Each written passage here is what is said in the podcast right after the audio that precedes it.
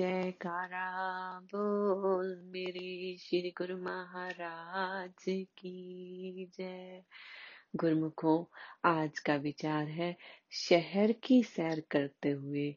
जैसे अपना घर याद रखा जाता है, वैसे ही सब कार्य को करते हुए अपना कार्य, अर्थात नाम सुमिरन कभी मत भूलो। गुरुमुखों, जैसे हम कभी बाहर शॉपिंग करने जाते हैं या किसी दुख सुख में जाते हैं, काम करने जाते हैं, पर हमारा ध्यान पीछे घर में ही होता है कि घर में ये जिम्मेवारी पड़ी है, ये काम पड़ा है, बच्चे इंतज़ार कर रहे हैं, परिवार इंतज़ार कर रहा है। किसी ना किसी तरह से हमारी जो सूरत है, हमारा ध्यान है, वो घर में लगा रहता है। इसी तरह हमारे सतगुरुदेव जी फरमाते हैं कि हमारा जो निज धाम है अपने निज धाम को छोड़कर इस दुनिया में आए हैं। इस दुनिया को हमने अपना स्थान बना लिया है पर ये हमारा स्थान नहीं है। जैसे संत सूफी संत रू, रूमी कहते हैं कि earth is not a destination is a visiting place कि ये धरती जो है यहाँ पे हम घूमने आए हैं। रहने नहीं आए। हमें बिछड़े हुए अपने निज धाम से कई जन्म निकल चुके हैं। इसीलिए हम भूल चुके कि हमारा घर कहाँ है। इसीलिए हमें जीवन में दुख सुख हमेशा आ रहे हैं, क्योंकि हम अपने घर में जाके जैसे आराम करते हैं रिचार्ज होते हैं तो अगले दिन फिर से जॉब पर चले जाते हैं। अपने बिज़नेस में, अपने स्कूल काम में बिज़ी होते हैं। फिर शाम को घर लौट के जाते हैं। इसी तरह हम जब अपना निज धाम का रास्ता भूल चुके हैं तो हमें अपनी अंतर आत्मा को रिचार्ज नहीं मिल रहा। जैसे फ़ोन का रिचार्ज करना ज़रूरी होता है हर रोज तब तो हम अगले दिन फ़ोन को अच्छे से यूज़ कर सकते हैं। इसी तरह हमारी अंतर आत्मा जो है डिस्चार्ज हो चुकी है, उसको रिचार्ज की ज़रूरत है। उसका रिचार्ज कैसे होगा? उसको एनर्जी कहाँ से मिलेगी? ये हम सब रास्ते भूल चुके हैं और एक केवल संत ही होते हैं जो इस रास्ते को ढूंढ चुके हैं और वो रास्ता दिखाते हैं कि हमें उस रास्ते पर वापस जाना है। अपने निज धाम में वापस जाना है। जैसे गुरु को एक बार गौतम बुद्ध जी से किसी ने पूछा कि, हे प्रभु, आप तो अपने निज धाम की को जा चुके हो, पहचान चुके हो निर्वाणा में। कैसे जाना है, आपको पता है? तो फिर आप हम सबको क्यों नहीं ले जाते?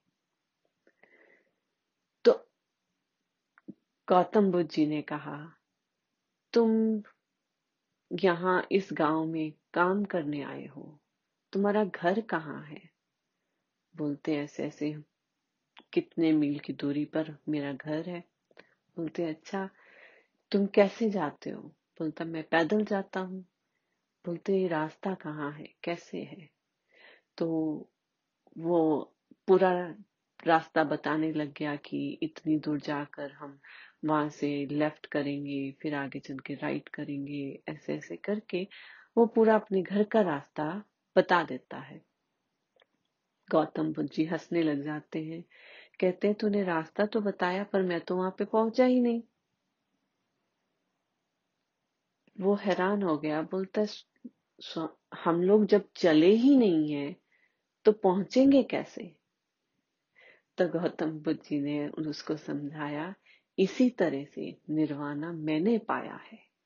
अगर तुम्हें निर्वाणा चाहिए तो तुम्हें भी अपने उस रास्ते पर चलना होगा जो मैं तुम्हें बता रहा हूँ।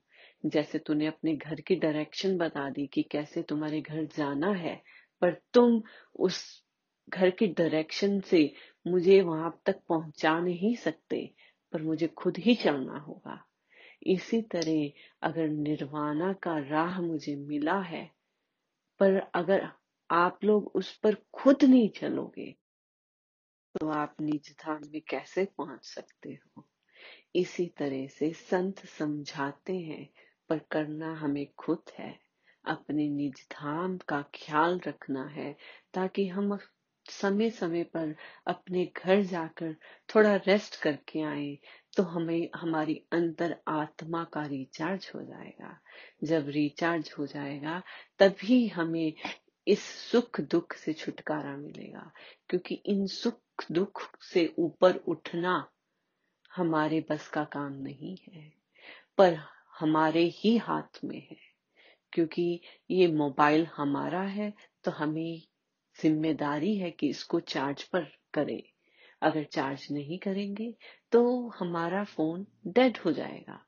इसी तरह से हमारी अंतर आत्मा का रिचार्ज करना हमें है। को अब प्रश्न ये आता है कि रिचार्ज करना कैसे है? संत कहते हैं कि रिचार्ज होगा अपना ध्यान हर दम नाम सुमरन में रखना है। कि अगर हम टाइम टू टाइम जैसे श्री गुरु महाराज जी फरमाते हैं कि एक घंटा भजन करेंगे।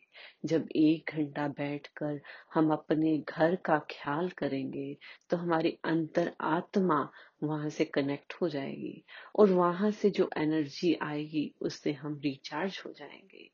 तो हमें सतगुरु के चरणों में प्रार्थना करनी है कि हे मेरे दाता दयाल जी, आप हमें कृपा करें ताकि हम इस ध्यान में बैठ सके और उनके चरणों में, जैसे कहते हैं ना, भटक भटक कर आया, परया तुमरे द्वार, चरण शरण में राख लो अपनी कृपा धार। और जब सतगुरु की मेहर हो जाती है तो फिर हमें अपने निज धाम में पहुँचना आसान हो जाएगा। और जब निज धाम पहुँचेंगे तो हमारी अंतर आत्मा का रिचार्ज भी टाइम टू टाइम होता रहेगा। जब हमारी अंतर आत्मा रिचार्ज रहेगी तो हम इस सुख और दुख को समझ सकेंगे। अभी हम सुख और दुख जी रहे हैं, तब सुख और दुख को समझ के कि हमें कैसे इन पर रिएक्ट करना है।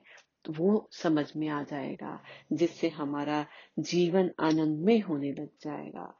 तो गुरुमुखो चलो सतगुरु को, सतगुरु जी के चरणों में आज अर्ज़ करते हैं। ये मेरी अर्जी है, वो मैं हो जाऊँ, जो तेरी मर्ज़ी है। चम चम चम बारिश है। मालिक घर ले चल हर बूंद सिफारिश है। मालिक घर ले चल हर बूंद सिफारिश है। क्योंकि हमारे सतगुरु दाता दयाल जी उस निज धाम का रास्ता जानते हैं और हम उनकी शरण में आ जाएँगे। उनकी उंगली पकड़कर हमें निज धाम जाना आसान हो जाएगा, पर हमें अपने कदम खुद उठाने होंगे, अपनी मेहनत करनी होगी।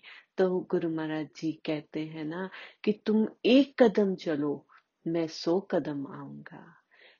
पर एक कदम तो गुरुमुखो हमें ही उठाना है। जब तक हम पहला कदम नहीं उठाएँगे तो सतगुरु जी कैसे आएँगे?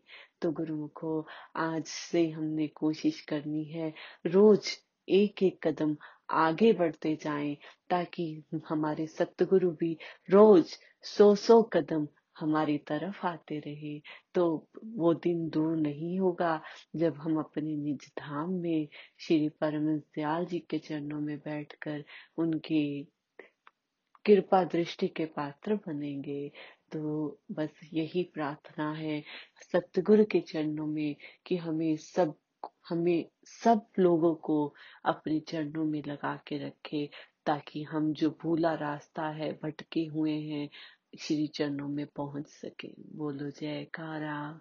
बोल मेरे श्री गुरु महाराज की जय।